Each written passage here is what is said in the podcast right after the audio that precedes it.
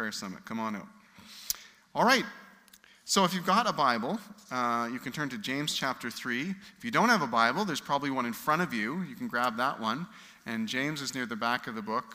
Oh, I can't remember. Maybe someone can shout out the page number when you find it. Let's make it a race. Whoever finds it in the bench Bible, not the one you brought from home, but the bench Bible. 977. Okay, so you look to page 977 and you'll find James chapter 3. I'm trusting that that's correct. Um, James is the little brother of Jesus, younger brother of Jesus, who didn't believe in Jesus until after the resurrection. And then that was so convincing that he uh, became a follower of Jesus. And he's writing, he's write, he writes this letter, and as we heard a couple weeks ago, every little part of his letter is like a punch in the gut. Because it really sort of gets your attention with stuff we need to know. And so we call this series Apprentice because we want to become like the one we follow. And as followers of Jesus, obviously, we're following Jesus. We want to become like him and to learn his ways. And James is really super helpful and practical in pointing out uh, ways in which we don't follow Jesus, and that redirects us towards uh, the ways of Jesus. So, James chapter 3 is what I'm reading today. So, let's just uh, jump in.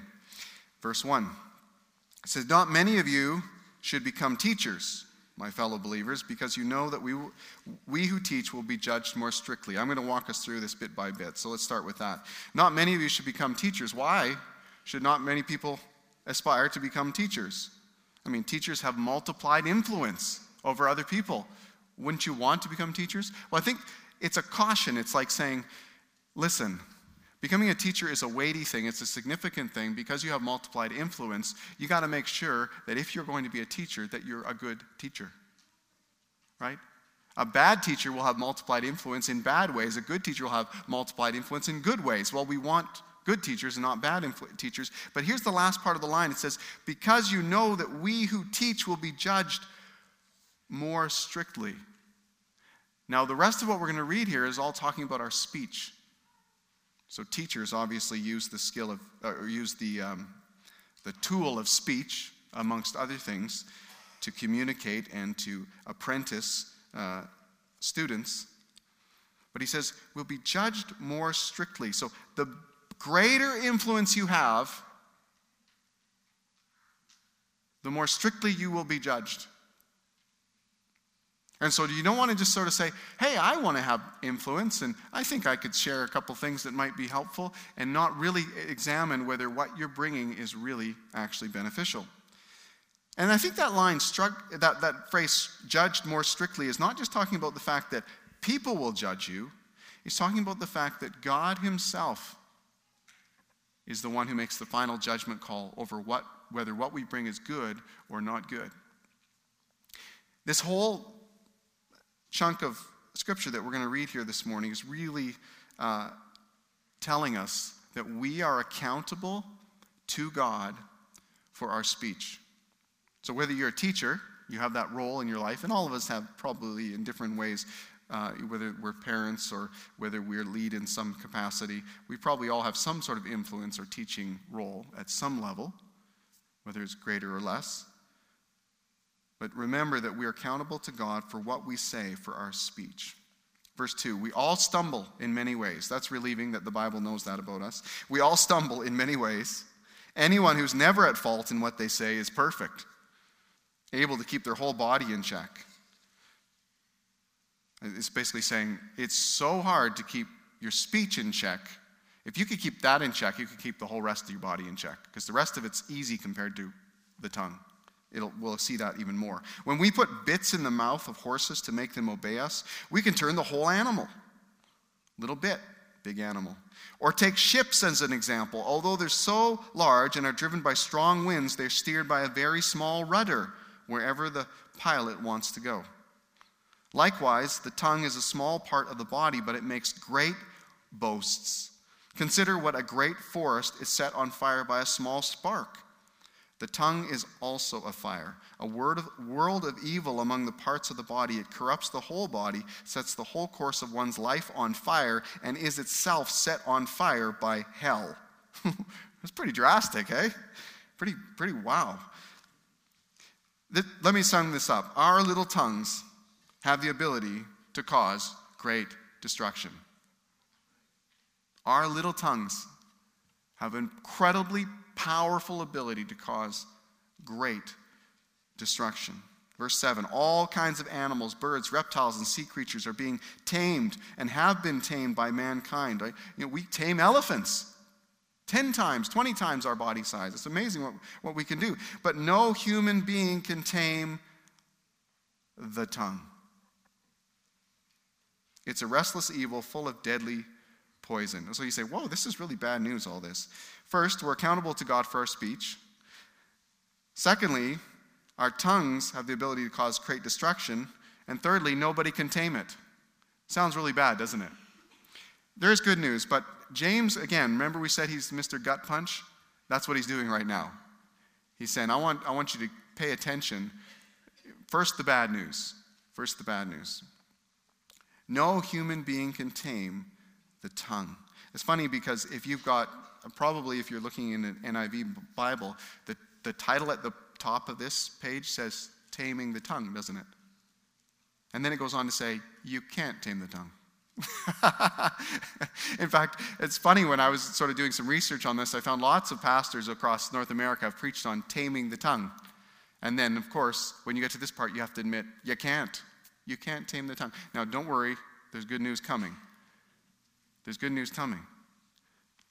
But let me read it again. No human being can tame the tongue. It's a restless evil full of deadly poison. Now, what can you do?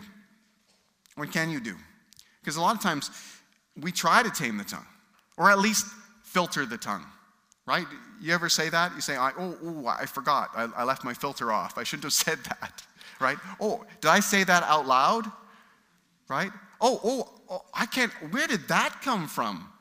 Right? We say things that sort of show that our filter's not working as good as we have. I have a friend, and he's about my age, just a couple years older than me, and I have noticed through the years that his filter is working less and less as we go. I love having coffee with him because I never know what he's going to say. It is like so entertaining. But he'll say something and he'll say, Oh, whoa, I didn't really mean to say that. And I'll be like, Whoa, your filter is totally breaking down. You are losing all ability to stop saying what you don't want to say. To me, it's entertaining. I love him. He loves me. He's a good hearted guy, but he says some crazy stuff now. Now that gets you thinking, doesn't it? Because most of our efforts have been like, I'm going to tame the tongue, I'm constrict the tongue, I'm going to stop myself from saying the things that I shouldn't be saying. But what if you couldn't?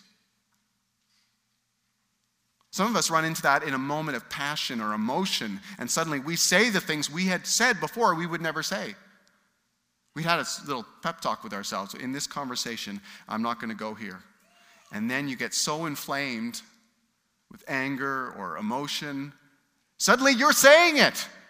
You're like, I didn't mean to say this. Afterwards, you can't, I can't believe I said that. I wish I hadn't said that. I wish I could take that back. The filter breaks down. What if, in the course of time, like my good friend, the filter continues to break down and now you're not in charge of, you can't actually Stop yourself from saying what's inside. It means we got to do more than just tame the tongue. We got to look at something else, and we'll get to it in a moment. It says, With the tongue we praise our Lord and Father, and with it we curse human beings who have been made in God's likeness. So James is pointing out a huge area of hypocrisy. He's saying this is totally inconsistent. You're praising God. We did that this morning right? You're praising the Creator and then turning around and cursing His creation. Somehow there's this disconnect. You're like, God, you're amazing. You created all of us. It's wonderful. And then you meet someone who's made in the image of God, created by God, and curse them. Bless God, curse. It's saying, this should not be. Out of the same mouth comes praising and cursing. My brothers and sisters, this should not be. Can both fresh water and salt water flow from the same spring? My brothers and sisters, can a fig tree bear olives? Obviously, no.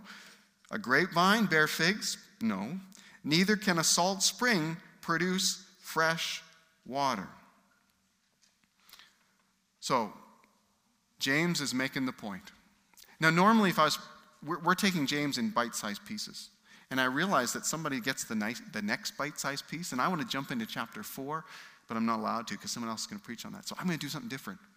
I'm going to go back to the source material. Remember, where did James, where did James learn all this stuff that he's, he's writing in his letter? What were his two main sources? Does anybody remember from the very first week, we, or, or first and second week, we talked about the two sources, two things that he knew that helped him form what he was writing? Does anyone remember? From what? Sorry, I can't.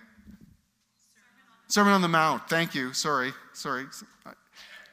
My friend's filter is going, my hearing's going, obviously. Uh, the Sermon on the Mount, the teaching of Jesus in the Sermon on the Mount. Yeah, exactly. And also an Old Testament book, the book of Proverbs, the book of Proverbs. So, James, like most Jewish boys, would know the book of Proverbs quite well, but also he knew the teachings of Jesus quite well. So, we're going to go to the teaching of Jesus in Luke chapter 6. And I think this is where we're, this is where we're going to discover the key to taming the tongue.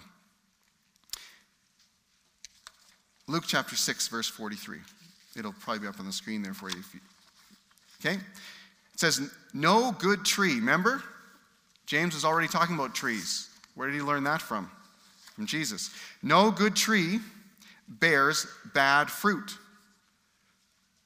nor does a bad tree bear good fruit. Each tree is recognized by its own fruit. People do not pick figs from thorn bushes or grapes from briars. Similar language to what James was using. A good man brings good things out of the good stored up in his heart. And an evil man brings evil things out of the evil stored up in his heart. For the mouth speaks what the heart is full of. See, James shows us the problem, but Jesus gives us the key. The mouth speaks what the heart is full of. The mouth speaks what the heart is full of. Turn to your neighbor right now, smile so they know you're friendly, and say, You are full of it. Okay? Just say it.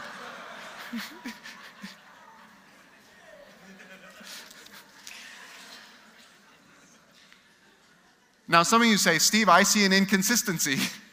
You're telling us to say that? That's a terrible thing to say to our neighbor. Well, no, no, no. I didn't say what their heart was full of. Hopefully, you didn't either. Our hearts are full of something. But what it's full of determines what comes out through your speech. Let's read Jesus' key again. The mouth speaks what the heart is full of. So, this is why it's so crucial to understand that your goal here is not just to have better self control on your tongue through trying to filter your words, trying to keep that stuff stuffed down and repressed and don't say it and hope that when you get old you still have that ability. That's not the goal. The goal is to change what your heart is full of. The goal is to go to the source.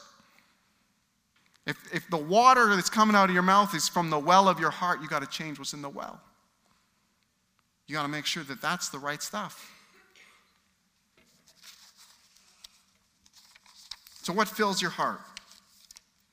A critical heart produces a critical tongue.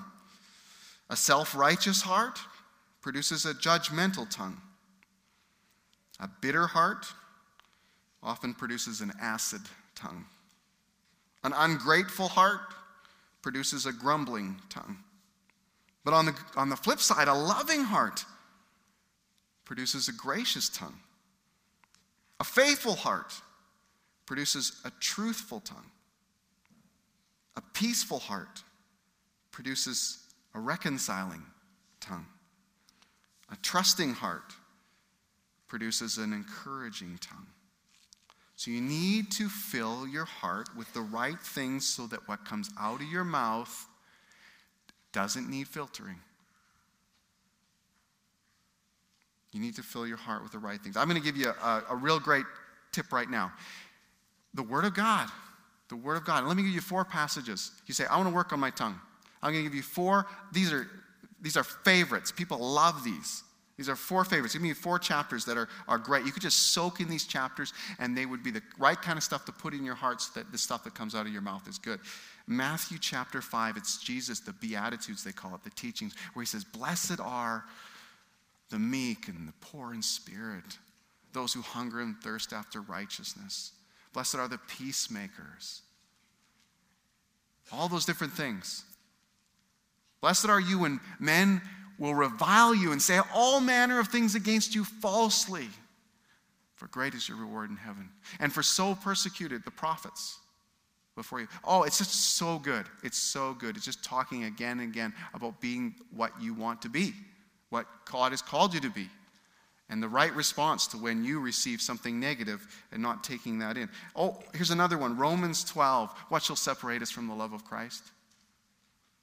Shall trouble or hardship or famine, and all these things, not, neither life nor death. Nothing shall be able to separate us from the love of God. Boy, that's great. Just all of chapter 12 is amazing. Just soak in that, soak in that. Get the right kind of stuff coming in that God loves you that much.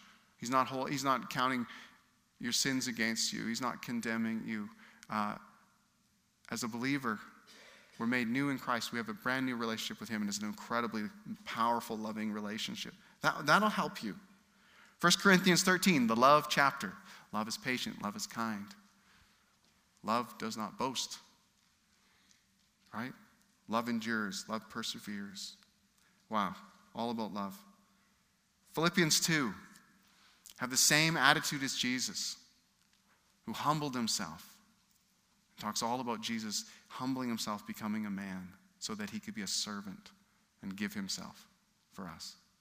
Those are great ones. Those are, those are four of my favorites Matthew 5, Romans 12, 1 Corinthians 13, and Philippians 2. All incredible things to meditate on and to think about. And, to, and you say, well, I need to change the makeup of what's in here. I need to purify the well that my speech comes out of. Those would be wonderful ones uh, to go to. So we can't tame the tongue unless we have a heart, a new heart, full of good things. In fact, you not only need a new heart, but you need a new mind. New mind. Let me read to you from Romans 12, 2. It says, Do not conform to the pattern of this world, but be transformed by the renewing of your mind. What's the pattern of your world? I mean, it's different than mine. You probably run in different circles than I do. You have different environments. What's the pattern of your world? In regards to speech? What's the pattern of your workplace? What's the pattern of your classroom if you're in high school or in college? What's the pattern of your uh, extracurricular groups? Right, my high school, talk tough, swear a lot, uh, dirty jokes in the locker room, especially on my football team. Lots of dirty jokes. Um, sarcasm, we were dripping with sarcasm, mouthy. I was mouthy. I was mouthy as a teenager. I really was. That was how you survived high school. I want to tell you a story. When I was in high school, my brothers were, uh, I had a, two older brothers, and they both gone on to, off to Eston College to go to Bible college. And while they were there, there was a weekend retreat that they're hosting up there for, for uh, students who are in senior high, uh, high school. And um, one of my older brother Peter's buddies uh, decided he'd go, he wanted to go up and visit Peter and see what this Bible school thing was all about. So I caught a ride with him. And uh, he, had a, he, he, had a really nice car. He had a, um, a Mazda RX 7. And uh, so this is 1988, we're talking. And we're, we're cruising like it's about an eight hour journey from where I live to to Eston. And we are just, I don't know how fast we did that journey, but it was amazing how fast we got there. And we are just flying along these roads, and we only have one, um, I want to say CD, but it might have been cassette. I'm not sure. Anyhow, we only have one album to listen to, and it was very soothing music Twisted Sister. so he put in Twisted Sister when we got in the car and it never stopped playing until we got there. And you know what? In some ways, I was loving it, right? We're not gonna take it. No, we're not gonna take it. We're not gonna take it anymore. You know, I'm just we're just singing it and we're loving it and we're riding and this car is just roaring and we're just ah, all that teenage angst being channeled into the music and speeding. Probably some unwholesome talk and so I get to the Bible college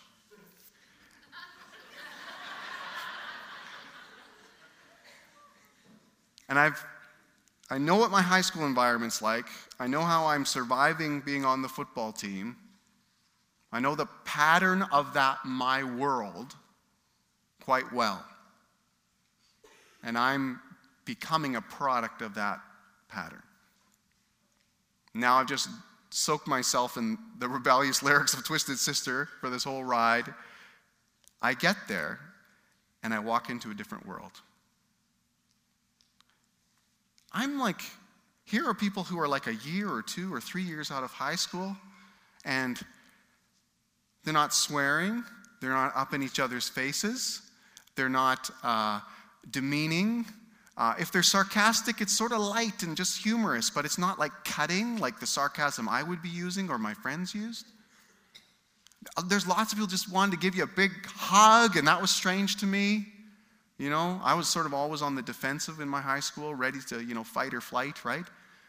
And here it's just warm and loving and caring, and I'm just like, at first it was so strange, I almost couldn't handle it. But you know what? Halfway through the weekend, I just sort of felt like, whoa, I didn't even know this existed.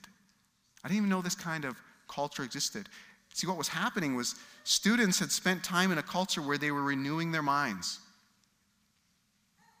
So instead of being conformed to the world, they were being transformed by the renewing of their minds, and it was creating this loving culture with encouraging speech. And I remember, sort of me, the high point was like, you know, this Thursday, Friday, and then Saturday night there was like a worship service, like a speaker. But the thing that really stood out to me was at the end we had another worship time after the speaker, and it went on for a long time. And it was, I was into it. I was surprised I was into it. And then there was this one um, young lady, a student, who she was up there and she, was, she, she began to sing this simple refrain. She just began to sing, He died for me, I'll live for him. He died for me, I'll live for him. And then everybody began to sing. And it was so simple. He died for me.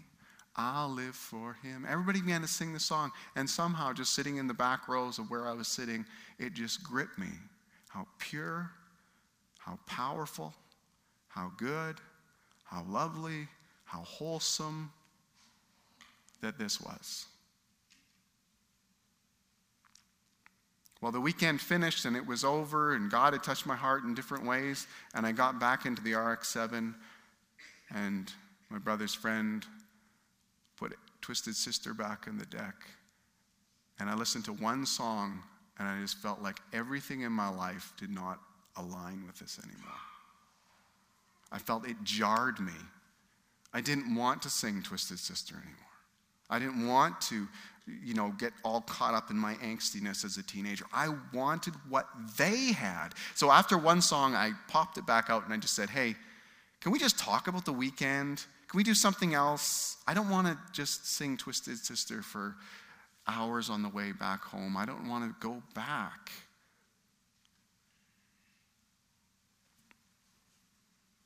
Don't conform to the pattern of this world, but be transformed by the renewing of your mind. You say, Well, Steve, we can't all go to Bible college. We can't all live there for the rest of our lives. That's true.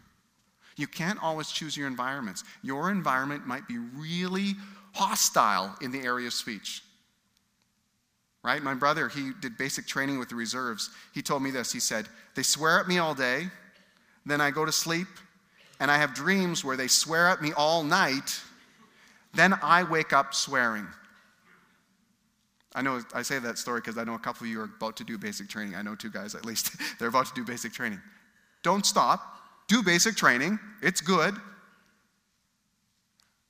You can't always choose your environment, but you can choose your inputs. There are inputs that you can choose. Right? I gave you four, four chapters of scripture. You can, re, you can read those, but you can, you can choose things that will fill your heart. You can choose things that will fill your heart. Some of you, you just need to do an inventory of, out of the things that you can choose. Right? You can choose the music you pick right? I remember years ago, Volker Rinnesland uh, was teaching on anxiety, and he said, you know what? Don't. If it makes you anxious and bitter and angry, don't listen to talk radio.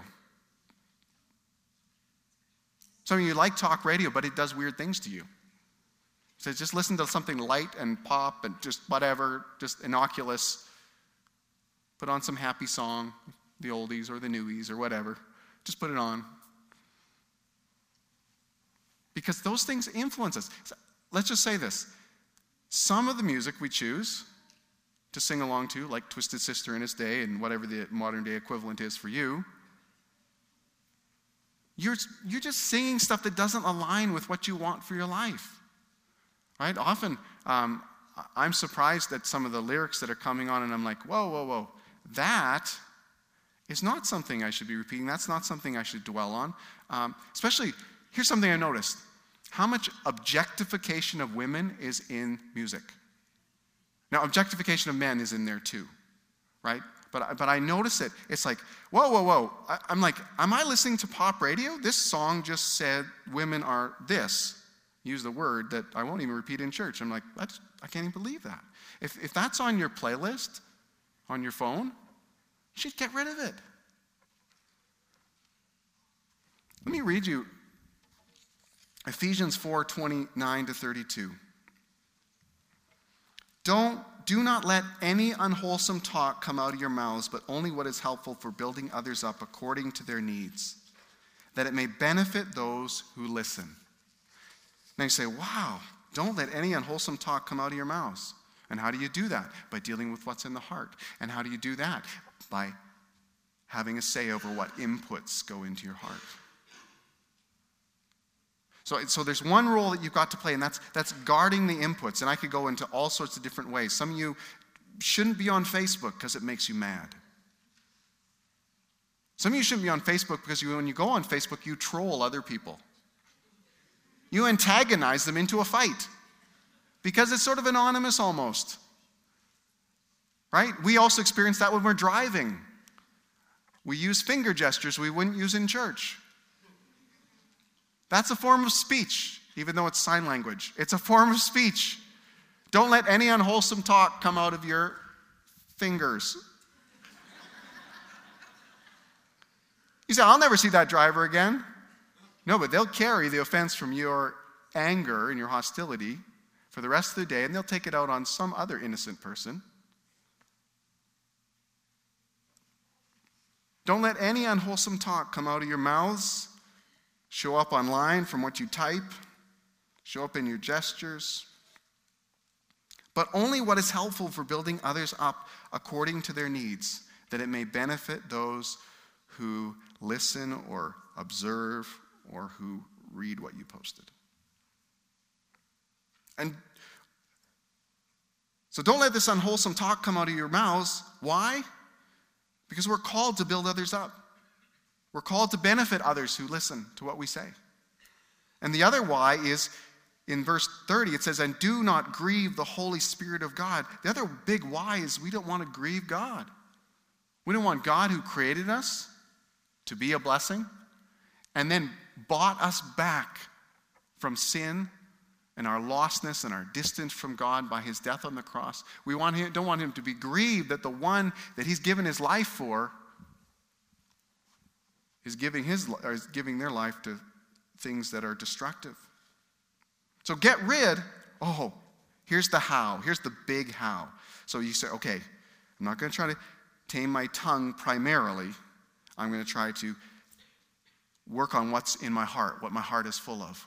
And here is really getting down to nuts and bolts of how to do that. Obviously, control the inputs, good inputs, not bad inputs, but listen to this get rid of all bitterness, rage and anger, brawling and slander, along with every form of malice. Malice, that's an interesting word. I don't say malice very much. But you know where you find the word malice show up? It's a root word of malicious. Malicious talk. And I, I, think you almost, I'm not sure if that's exactly how the sentence structure is in the original language, but I think you could almost go back and say every form of malice is a good description of bitterness, rage, anger, brawling, and slander. They're all malicious. They all come out of a malicious intent, not to benefit others, but to get revenge, or to hurt, or to lash out Get rid of it, is what Ephesians says. Get rid of all bitterness, rage, anger, malice, and slander, and every form of malice. This is the stuff that's creating the speech. Sure, your environment also influences, but the stuff that brings out the speech that kills, that's destructive, that James says can, is like a spark that sets a whole forest on fire. This is where it comes from. And so his next verse says, Be kind and compassionate to one another. Say, well, how? Here's how forgiving each other just as in, G- in Christ God forgave you. Be kind and compassionate to one another, forgiving each other just as in Christ God forgave you. You say, I don't know how to get over my bitterness. I don't want to be a bitter person. I don't want rage to be what's welling up within me. I don't want my anger. I don't, I don't want my tendency to, to brawl and fight. And I notice that I, I do use my words to slander others, and I don't want that either. But how do I deal with it? How do I change what's inside of me? Forgive each other. It's the process of forgiveness. Forgiveness leads to kindness and compassion. It's a process, right? You, you say, God, you've called every Christian to forgive. I know I have to forgive. And so I accept that that's your command, right? If you're not a follower of Jesus, sort of optional right? You can think about it and go, should I forgive or, or shouldn't I forgive? I would recommend that you forgive because otherwise you're going to get really sick inside. But if you're a follower of Jesus, this is not optional. Right? So you got that? If you're not following Jesus right now, you're just happy to be here. Someone brought you to church. They're going to give you lunch afterwards. We're thrilled you're here. But you're not under the gun right now. You can choose. Should I forgive? Should I not forgive? If you're a follower of Jesus, that's not a choice. It's a command. And be, it's because Jesus forgave you. You realize that Jesus offers forgiveness to every person. You realized you needed forgiveness for your sin. And when you asked for that forgiveness, you asked for Him to save you from the, the penalty of your sin, He said yes. And because He forgave you, now you're in a very unique position. You're in a position to forgive other people. You have the motivation to forgive other people because you know what, what God forgave you for. You also have the power of God to assist you in forgiving other people because forgiveness is really hard to do. When you get to the end of yourself and you're, you're crying out to God and you're saying, I, I can't forgive, that's when it all kicks in. Because God says, Of course you can't. But me, or God, through you, I can. Right? I always keep looking at Jesus. Jesus on the cross forgave the very people who were killing him. Jesus, you can forgive anyone. Would you work through me so I can forgive the people I need to forgive?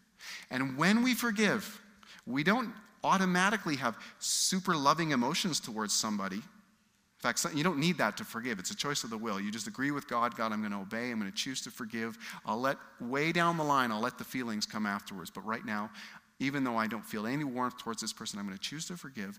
And as I make that choice, I'm going to trust you in faith that you will cause the whole process to happen. So, God, I, I choose to forgive. And when you make that choice, the enemy will come back to you, want you to get bitter and stuff like that. But you can just remind him, no, I made a choice to align myself with God, to do what He commands me to do, and that is to forgive. And I'm going to trust the results to Him. And I've seen this work out in my life where I've so many times choose to forgive, don't feel any warmth towards that person. When the enemy tries to tempt me to, to pick up my offense and be mad again, reinforce it by saying, No, I chose to forgive. I'm aligning myself with God. The anger starts to disappear and dissipate, it gets less. I I'm praying for that other person. It's hard to stay uh, totally bitter at someone that you're praying for. My prayers get better. They start out with clenched teeth, they end out with open hands. And then you get to the very end of the journey where you realize the anger and bitterness is gone. You can pray with a pure heart for that person. And that thing that was causing such acidic speech to come out of your mouth, such negativity was coming out of your mouth, it isn't, in, it isn't inside anymore.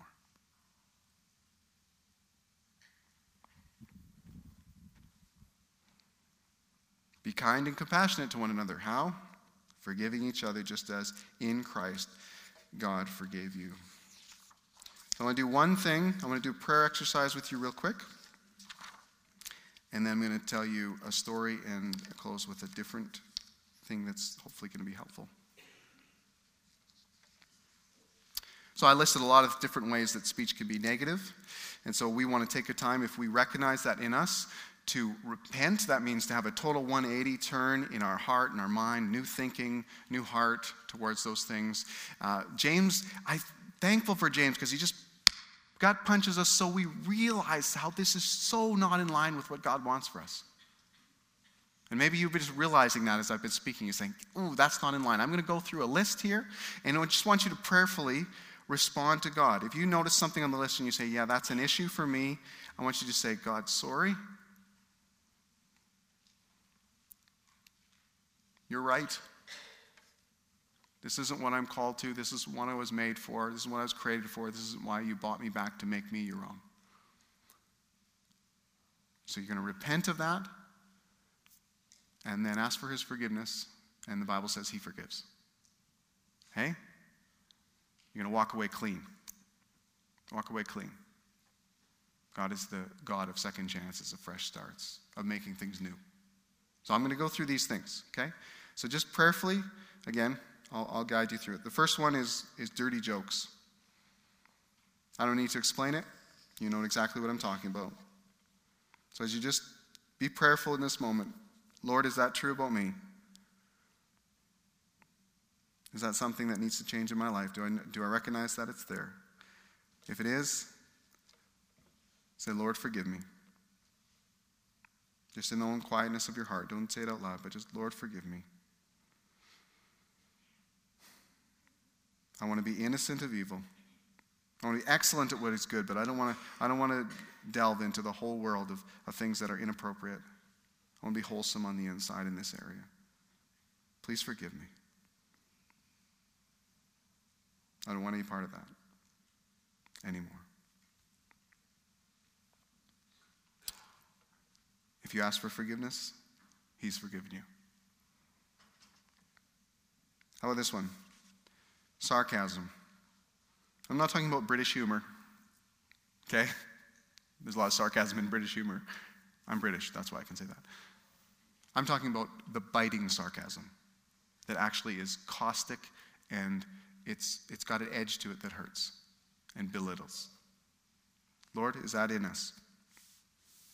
A sarcasm that is not from you, but it actually it's, it's a form of spreading death in the lives of people. It, it hurts. Lord, if that's there, we just ask, would you forgive? Would you forgive me? I want to align with you and have speech that encourages. Amen. If you ask for forgiveness, He forgave you. Gossip. Is that in me? God, do I, do I say things that aren't helpful? Maybe they're juicy, but it's, it's not the information. It's not mine to share. It's not really my story, and I'm causing um, disputes to continue on. It's like giving fuel to disputes because of retelling these things that I shouldn't be telling. Lord, give me understanding to see whether that's an issue. Whether I've been, where gossip has been something that's coming out of my mouth and is hurting. It has a potential to hurt others. Lord, would you forgive me for gossip?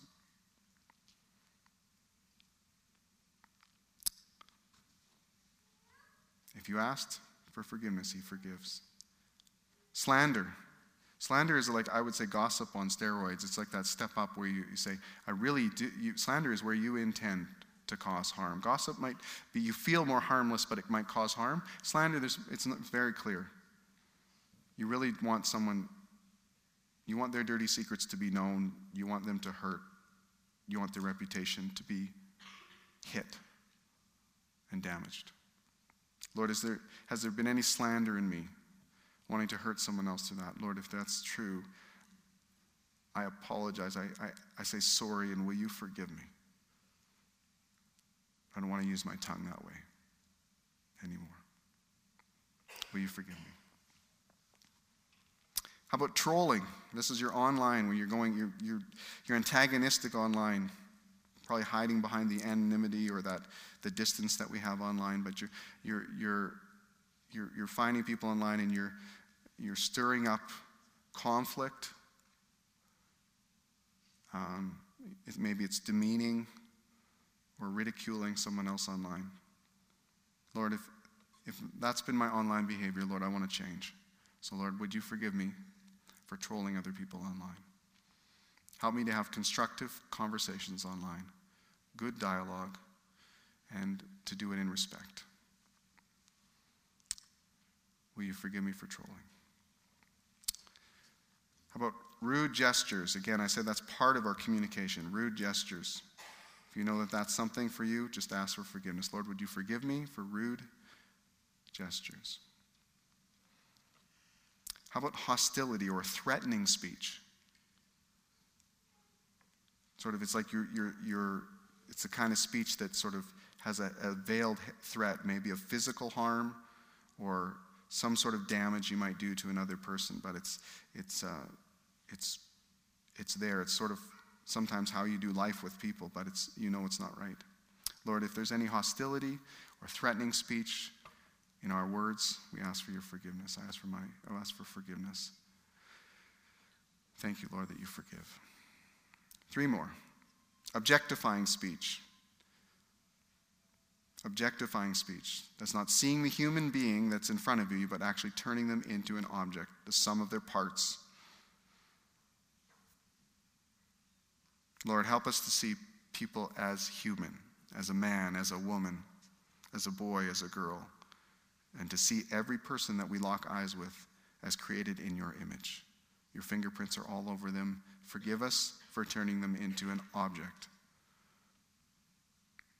Help us to change the way we speak about sons and daughters of the Father.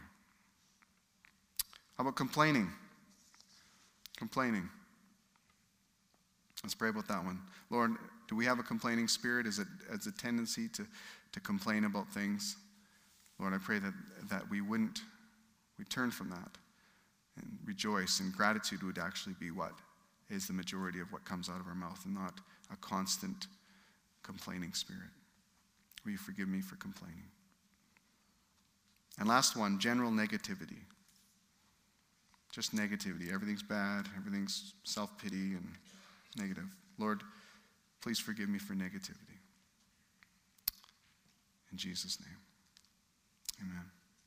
Now, the great thing about confession and repentance is that at the end, your focus should shift from yourself because that was a lot of self introspection. Your focus should shift at the end to God. If you stay in there, you're not actually doing the full process. The full process is to rejoice in how great a forgiver God is, not to focus on how uh, lousy a performer you are. Okay, don't stay there. Move on to the second part. God, you're a great forgiver. Let's just pray that. Lord, you are great. Your mercy is incredible. It's new every morning. Your forgiveness for us is, is unbelievable. We just praise you for your grace that you just poured out so liberally on us. And I thank you that you are a God of second chances. You are not counting those sins against us, but those things are clean and wiped away, and you've just given us a fresh uh, start in that area of relationship with you, and we praise you for that. You are incredible. You are incredible. Help our eyes be fixed on you, not ourselves not ourselves. We're not living in the past. We're not living in, in these things that you've forgiven, but we just agree with your forgiveness. We agree with your forgiveness. We don't deserve it, but you've given it to us, and so we're not going to try to earn our way back to you. We're going to live in gratitude and a close, intimate relationship with you because you have made it possible. You're the hero of this story, you're the hero of every one of our stories, but thank you, thank you, thank you that you make us new. And we thank you for that just been to the dentist clean feeling we have in our soul after we confess and repent. We love you, Jesus. Amen. So here's the last thing I want to share with you today, and I'm going to finish it real fast. Proverbs Proverbs 18:21 and then Proverbs 10:11, two verses. Proverbs 18:21 says this, "The tongue has the power of life and death, and those who love it will eat of its fruit." The tongue has power of life and death, and we've talked a lot about the power of death, but I want to talk about the power of life. And then Proverbs 10:11 says it again, "The mouth of the righteous is a fountain of life, but the mouth of the wicked conceals violence." The mouth of the righteous is a fountain of life. So what, I don't want to just stop and say, let's deal with the ways in which we haven't used our speech destructively. I want us to have a higher vision for how God wants to use your speech to bring life. The mouth of the righteous is a fountain of life. So it's not just like, oh, let's get back to 50%. I was doing bad, now I want to get up to 50%. No, no, no, no, no. We want to excel in this area. We want our mouths and our speech to be a fountain of life. What could your speech produce? What could your a fountain, a water that bubbles up from the ground? I mean, we're not talking, you know, it produces life, green life all around it. And that's what God has meant for your speech to produce all around you, to bring life to people encouragement, hope, purpose, meaning, affirmation, strength. Your tongue, your tongue, used by God to be a fountain of life. I want to tell you a quick story. I've told this story before in church, but it, it impacted me when I first heard. I can't stop thinking about it. It was my friend Joyce. She'd gone as a missionary to the island of Dominica, not Dominican Republic, Dominica. It's smaller and less touristy. And uh, she went to Dominica in the Caribbean to be a missionary, and while she was there, she ran into a culture of, uh, especially the men in the culture were, were not doing well, especially in keeping their promises to their wives, and there's lots of things that were wrong in the culture. And she, this was her habit she would walk down the main road, and as she walked down the main road, she'd see the men of the village. She was a single woman, and she just, you know, gone to be a missionary. But she would, when she'd see the men of the village, she would say, How are you today, man of God? And uh, they'd sort of look at her and like, hello, Joyce, and whatever. They all knew her. And, and then she'd go see another one. Hey, how are you today, man of God? It's good to see you, man of God. And uh, anyhow, this one man in particular was really sort of impacted by her saying this day after day after day. Every time he, she greeted her, she called him a man of God. And so he, he caught up to her one day and, and sort of whispered quietly so none of the other guys could hear. And he said, Joycey, Joycey, don't call me a man of God. And she says, Why? Said, I'm not a man of God. And she said, Oh? I said, No, no, no. If you knew what I did last night, even, you would never call me a man of God. And Joyce just turned to him and said, I'm not talking about your past, I'm talking about your future. And she refused, and she kept calling him a man of God. It was a long time later, but he came to her and he said, I want to be what you say I can be. I want to be a man of God. Would you teach me how? And she had a huge impact on that island because she spoke a life everywhere she went. Everywhere she went, she saw men who were not living for God, men who were not, exp- not living up to their potential, and women. Uh, women. But that's one practice really caught my attention. She saw men and women and families that weren't living up to their potential, weren't living up to what they could be. God had created them for so much more than that. And she spoke it out everywhere she went. How are you today, man of God? And many of those ones saw through her words a preferred future, a better future. Just like when I went to Bible college and I thought, it can be like this. Life can be like this. The way we interact in relationships can be like this. and they grabbed onto it, and lives were transformed.